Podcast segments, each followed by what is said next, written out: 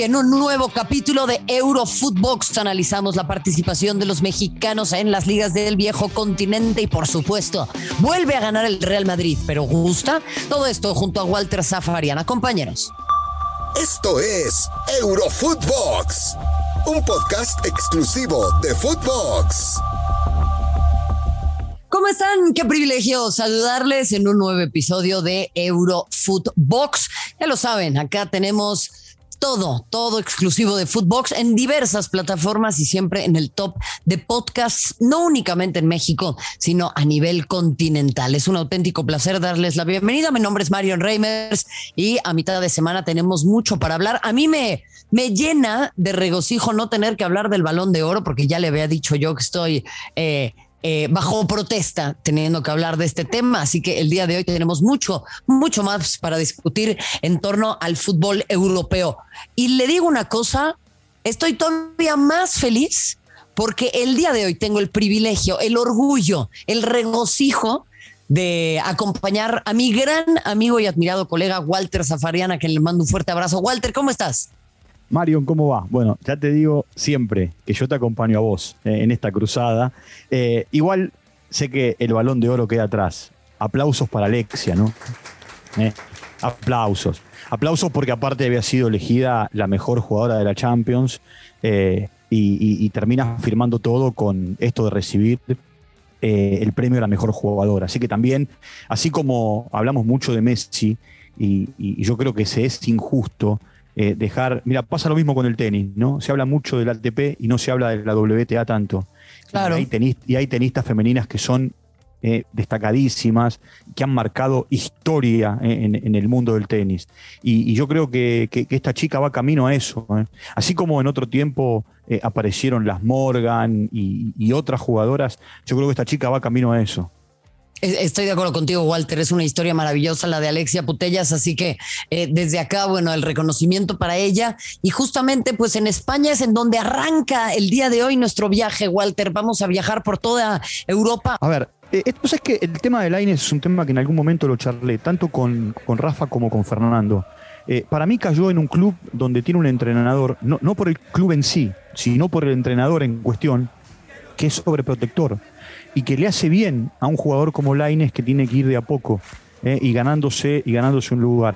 A mí lo que me parece, Mario, es que cada vez que entra tiene o buenos rendimientos o eh, convierte como convirtió en, el día de hoy. Me van a decir, es Copa del Rey. Y mira, los goles valen todos igual.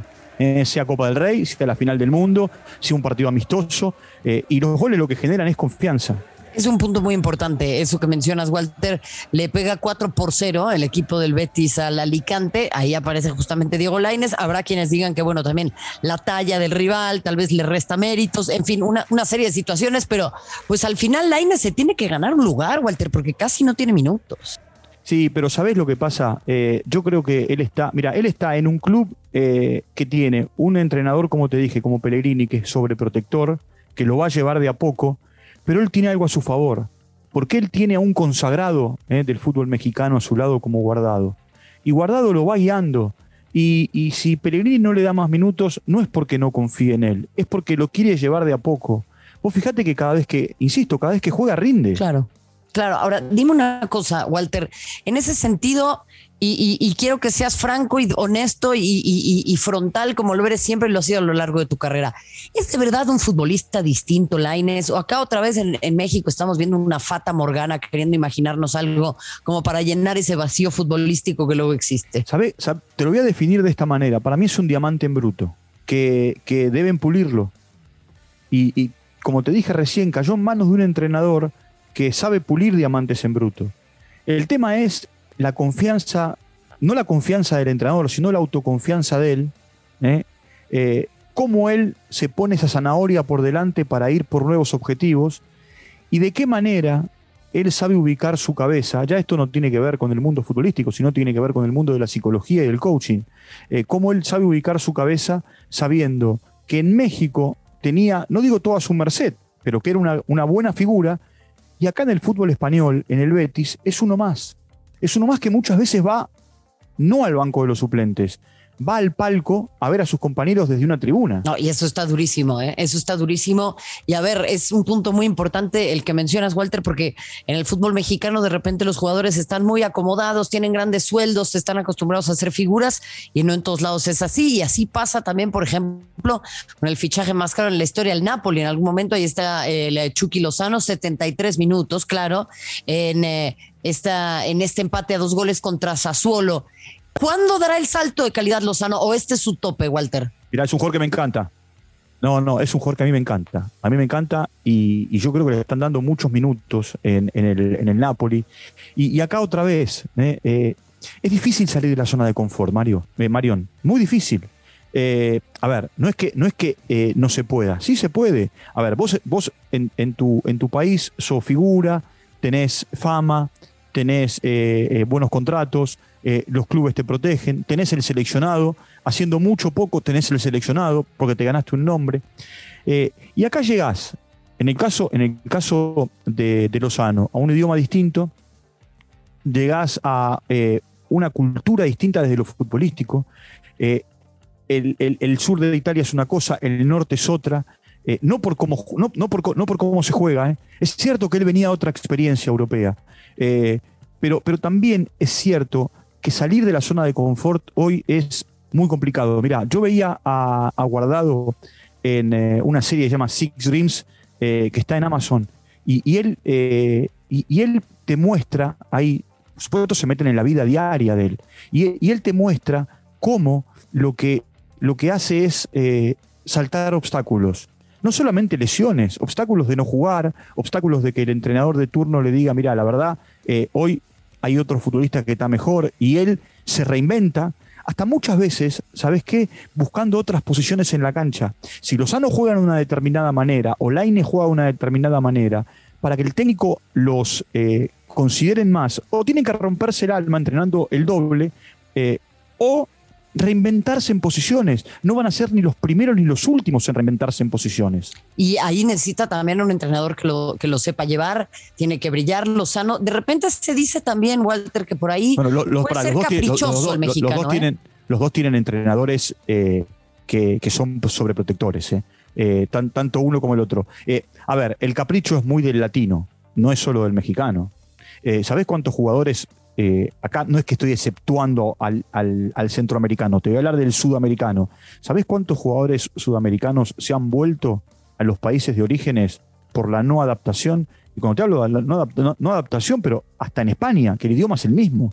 Ese es, un tema de Walter, y, me gusta que hagas esa precisión porque de repente en Centroamérica o en México en particular hablamos mucho de eh, lo difícil que le cuesta o lo difícil que es para los jugadores adaptarse, ¿no? De lo, de lo complicado que puede llegar a ser. se van cada vez más jóvenes, Mario, claro. cada vez más chicos. Es más, es más, mira. Y cada eh, vez abusan más de ellos, Walter. Pero, pero por supuesto, porque, porque aparte eh, cada vez firman contratos más grandes y esos contratos más grandes le, los obligan a eh, cumplir con un montón de requisitos. A ver, vos no vas a encontrar hoy, lo digo con todo respeto a quienes están jugando, hoy no vas a encontrar jugadores como, a ver, eh, Hugo Sánchez, como Rafa Márquez, eh, que llegaron, se desarrollaron, jugaron y tuvieron que pasar por momentos complicados y después triunfaron. Hoy, ¿sabés cuál es la diferencia? Y no lo digo por Laines, por Lozano o, por eh, el jugador mexicano de turno. Hablo en general. Imagínate lo que es ahora, ¿no? Y justamente, bueno, hablando del fútbol de Italia, para ya cerrar con los mexicanos y también pasar a otro tema, quiero preguntarte sobre lo de Johan Vázquez, ¿no? Porque, a ver, eh, juega, participa 90 minutos, una goleada contra el Milan, pero al final está participando en una liga en la que se destaca mucho la presencia de los zagueros. Entonces, esto invariablemente pues tiene que servirle a Johan Vázquez. ¿Qué te parece su, llegada a, la Serie A?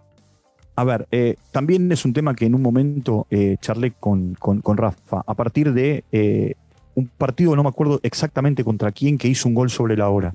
Y, y, también es un jugador joven al que hay que llevarlo de a poco.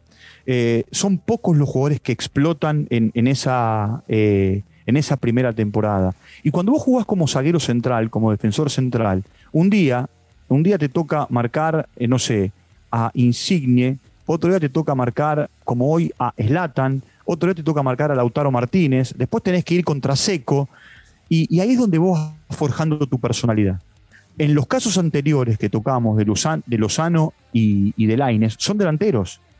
Acá, él sabe que siendo defensor lleva todas las de perder. Totalmente. Y te voy a decir una cosa, Walter. Yo recuerdo declaraciones de Héctor Moreno, si no me equivoco, eh, en, ese, en ese paso por la Roma, que él decía, yo llegué a Italia pensando que era defensor central. Mentira. En Italia empecé a aprender lo que es defender. Y mira que era un tipo de la categoría y la trayectoria de Héctor Moreno. No, bueno, mira, Moreno, Moreno es otro ejemplo de jugadores que llegaron a Europa y se forjaron, se forjaron un nombre. Eh, eh, el, tema, el tema es que el fútbol italiano es totalmente diferente al resto. Es lo, mismo, lo, mismo, lo mismo ocurriría si cualquiera de estos chicos estuviesen hoy jugando en la Bundesliga. La Bundesliga es más física, es más del choque, es más del roce, es más del cuerpo a cuerpo. Y el fútbol italiano lo que tiene de toda la vida es que más allá de que hoy se arriesga un poco más, que juegan un poco más, ellos no salen de, de la idea del famoso catenaccio y preparan a sus defensores para jugar de esa manera. Y si no, vos fíjate que el seleccionado italiano sigue teniendo a, Bonucci y a Chiellini. Es verdad. Por, una manera de defender. Y que son de la vieja guardia.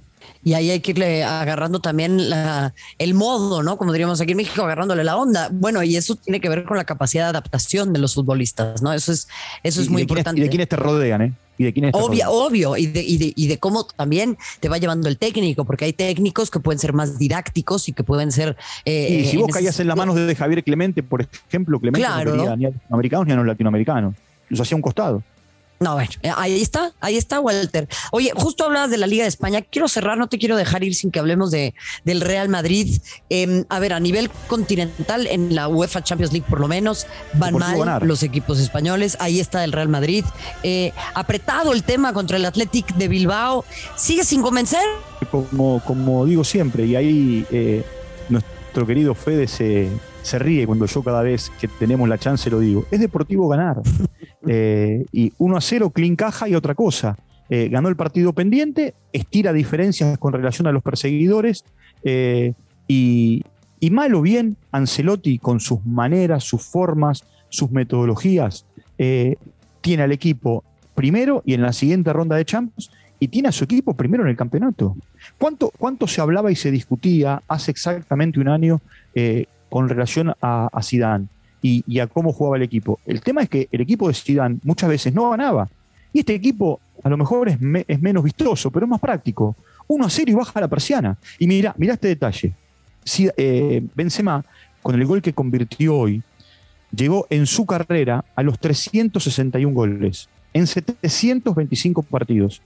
Superó, ¿sabes a quién? A Thierry, a Thierry Henry, eh, eh, que, era, que era hasta acá el jugador francés con más goles en diferentes ligas. Henry en, aquella época jugó en la Premier, en eh, Le Championnat y también jugó en la Serie A. Este, eh, Benzema, tanto en la Liga Española como en la Liga Francesa, eh, lleva 361 goles en 725 partidos. Una animalada. No, bueno, es un gol cada, cada dos partidos, ¿no? Más o menos, Walter. Sí, sí, sí. Bueno, en la liga tiene más de 200 goles. Imagínate. Y era además en algún momento el tipo que vivía a la sombra de Cristiano y supo ser su socio, ¿no? Enviarte un fuerte abrazo hasta allá y seguimos obviamente pendientes de toda la actividad en el fútbol de Europa. Walterio, un placer como siempre. Un abrazo, amigo. Beso grande, Marión. La admiración de siempre, lo sabes porque te lo digo cada vez que charlábamos. Y lo mismo para ti, querido Walter Zafarian, acá en Eurofootbox. Mi nombre es Marion Reimers, recuérdelo. Estamos acá con eh, diferentes episodios de lunes a viernes. Los mejores podcasts de fútbol del continente están aquí en Footbox. Hasta la próxima. Esto fue Eurofootbox, un podcast exclusivo de Footbox.